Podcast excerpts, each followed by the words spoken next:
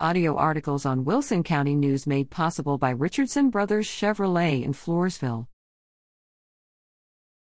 Planning and Zoning approves property rezoning for Petco. Video below There may be a Petco coming to Floresville soon. The Floresville Planning and Zoning Committee approved a number of new business items at its special meeting November 18, including a rezoning request for the commercial development of Petco. The potential site for the national pet retailer is 305 10th Street, US 181, on the empty lot in front of Walmart, across from WB Liquors. The city also may gain another business or two on the other side of town.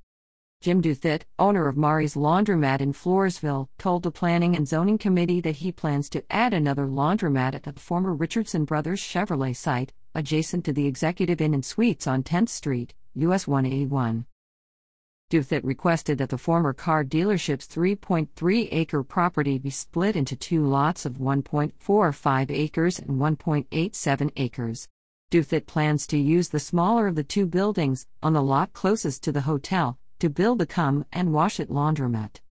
Plans for the second lot with the main building are to sell it for development as a drive through car wash with self service bays, he said.